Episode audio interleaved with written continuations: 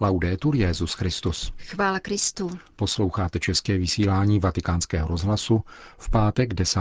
dubna.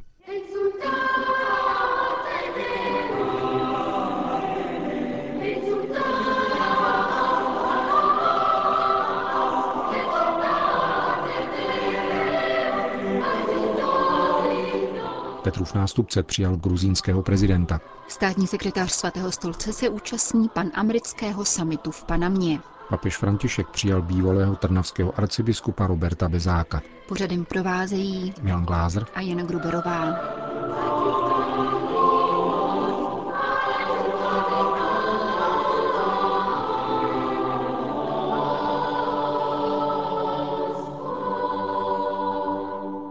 Zprávy vatikánského rozhlasu. Vatikán. Oficiální návštěvu svatého stolce dnes vykonal gruzínský prezident Georgi Margvelašvili. Téměř půlhodinové setkání s papežem Františkem se konalo v knihovně Apoštolského paláce. Jak uvádí tiskové prohlášení svatého stolce, obě strany v srdečném hovoru ocenili rozvoj vzájemných vztahů a dotkli se některých témat společného zájmu. Zvláštní pozornost byla věnována kladnému přínosu katolického společenství v oblasti gruzínského školství a charitativní péče. Účastníky dnešní schůzky znepokojuje napětí v regionu a proto poukazují na důležitost plného respektování mezinárodního práva a vyjadřují přání, aby se hledalo řešení pomocí mírového vyjednávání zainteresovaných stran. Při dnešní audienci bylo rovněž poukázáno na roli, které Gruzie v poslední době dosáhla v evropském rámci, sděluje vatikánské tiskové prohlášení. V závěru audience papež věnoval gruzínskému prezidentovi medaili se zobrazením svatého Martina, který halí žebráka do svého pláště. Rád tuto medaili dávám státníkům, poznamenal přitom papež, protože jsou jako tento světec povoláni, aby zakrývali chudé a chránili svůj lid. Vatikán. Státní sekretář svatého stolce se účastní panamerického samitu v Panamě.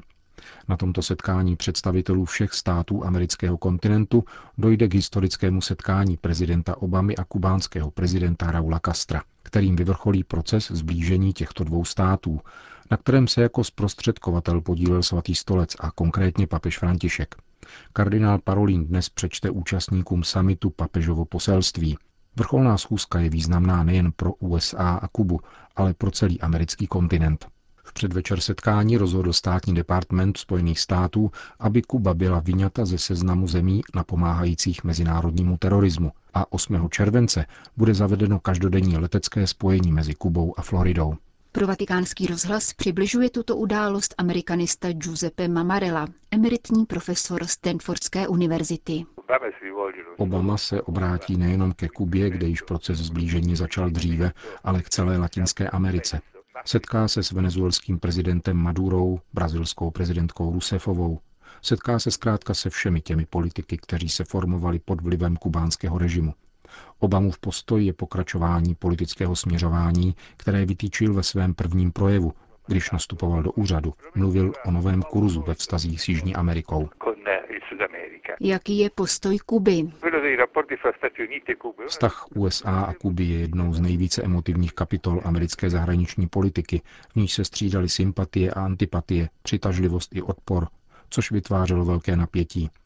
Proces normalizace začal roku 2006, kdy odstoupil Fidel Castro a nahradil jej jeho mladší bratr Raul. Není pochyb, že kdyby byl v úřadu Fidel, k žádnému zblížení by nedošlo. Potom tady byla návštěva dvou papežů, Jana Pavla II. v roce 1998 a Benedikta XVI. v roce 2012. Myslím, že v roce 2013 kubánská vláda umožnila cestovat do zahraničí. Kromě politiky je zřejmě důležitá také ekonomika. Jistě, protože jeden z motivů, který vedl v roce 1960 Kubu do náruče Sovětského svazu, bylo totální embargo vyhlášené v dubnu roku 1961. Tehdy ekonomické vztahy mezi oběma zeměmi ustaly. V posledních letech byly obnoveny, byť z určitého hlediska mlčky. Není tedy pochyb, že Kuba od tohoto nového kurzu očekává americké investice, které ostrov velmi potřebuje, protože životní úroveň je velmi nízká. Američané budou chtít investicemi dohnat ztracený čas. Myslím ale, že dojde k určitým omezením, která budou stanovena ve vztazích obou diplomací. Říká amerikanista ze Stanfordské univerzity Giuseppe Mamarella na okraj dnešního historického setkání prezidentů Kuby a Spojených států amerických.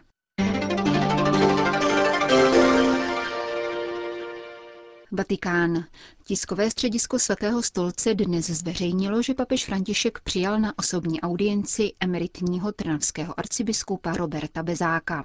O obsahu rozmluvy nebylo zveřejněno nic bližšího.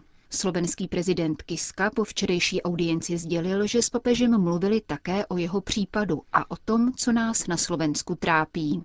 Loni v červnu na náměstí svatého Petra bývalý trnavský arcibiskup krátce s papežem mluvil, ale jen v rámci takzvaného bačamáno, tedy osobního pozdravu během středeční generální audience.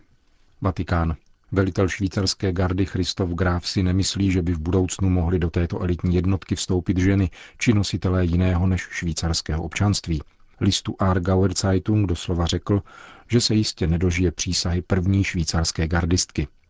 Čas pro ženy v gardě dosud nedozrál. Máme pětisetletou tradici, ze které žijeme, zdůraznil plukovník Graf v rozhovoru. Totéž platí pro katolickou církev. Kam by to vedlo, kdybychom se podřizovali každému módnímu proudu? Nakonec bychom tu měli biskupky nebo dokonce papežku, dodal. Stejně tak do gardy nebude mít přístup nikdo jiný než rodáci ze Švýcarska, podotkl nově jmenovaný velitel. Služba v gardě zůstává privilegiem Švýcarů, jinak ji můžeme rozpustit, míní Graf.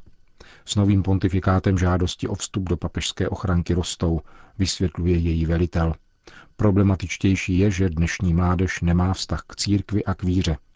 A ten pro švýcarského gardistu zůstává nepostradatelný, prohlašuje Christoph Graf pro švýcarský list. Jeruzalém.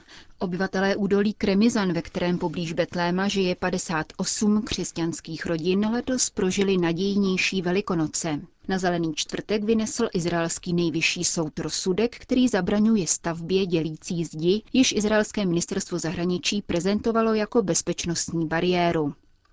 Stavba takovéto zdi by obyvatele údolí oddělila od jejich pozemků a mimo jiné by zamezila docházku 400 žáků do školy, vedené salesiánskými řeholnicemi. Pro naše mikrofony se k otázce vyjádřil otec David Neuhaus, patriarchální vikář zodpovědný za katolickou komunitu hebrejského jazyka v Izraeli. Tuto krásnou zprávu jsme dostali na Zelený čtvrtek. Po devíti letech právním pře souhlasil izraelský nejvyšší soud s tím, že by tato zeď spíše vedla k nespravedlnosti než k bezpečnosti státu Izrael.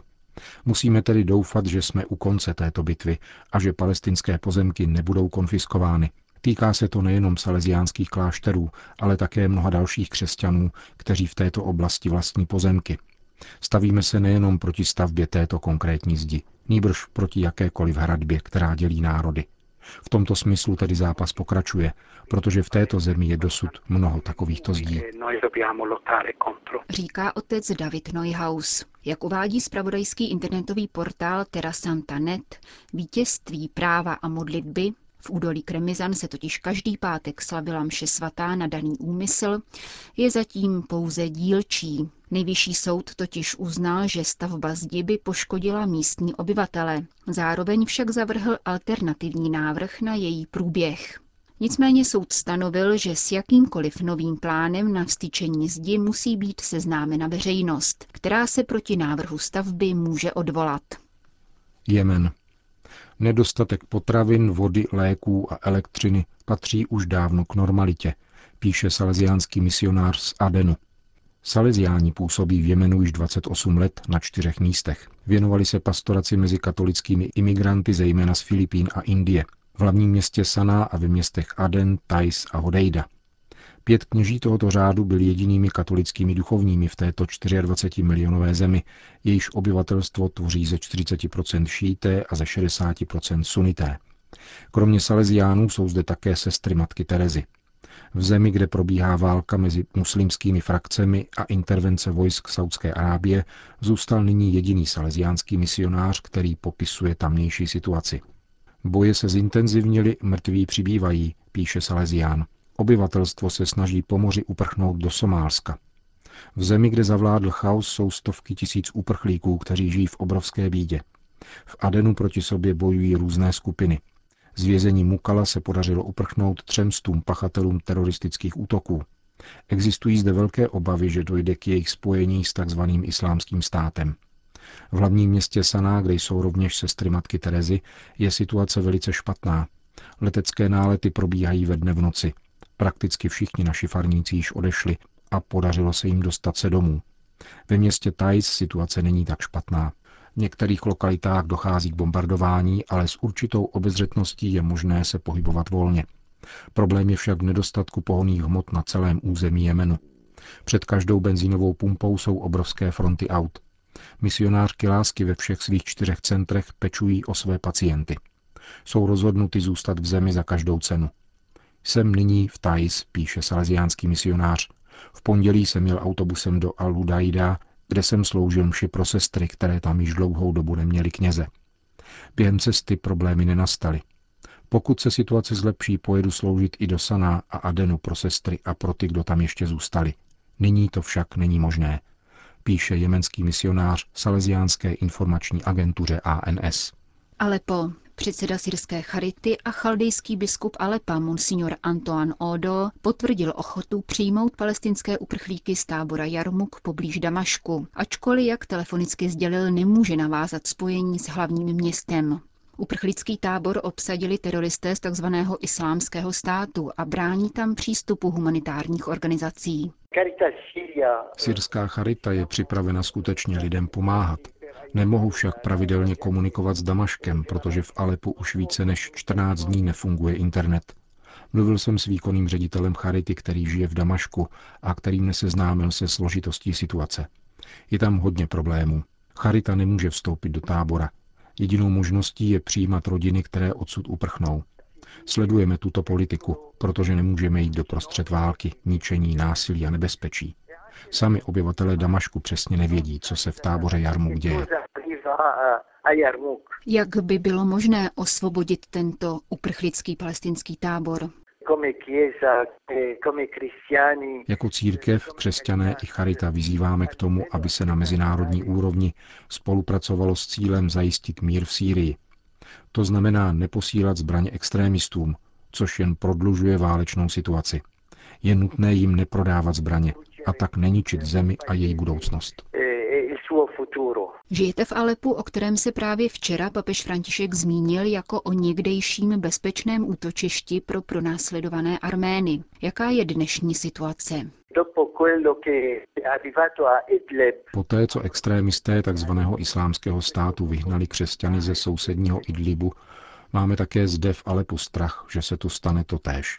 Lidé a rodiny žijí v této děsivé hrůze.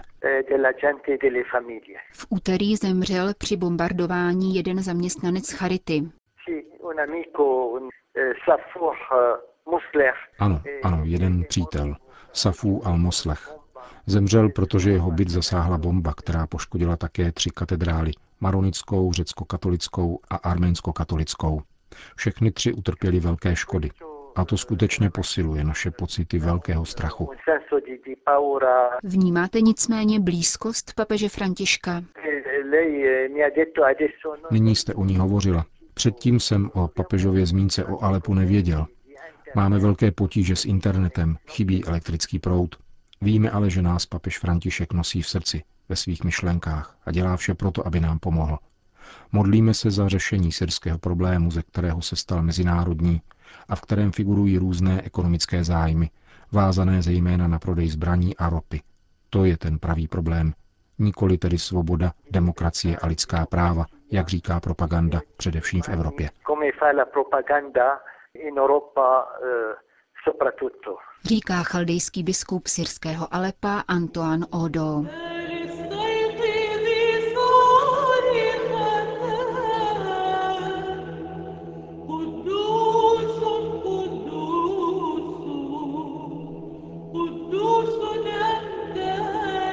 Končíme české vysílání vatikánského rozhlasu. Chvála Kristu. Laudetur Jezus Christus.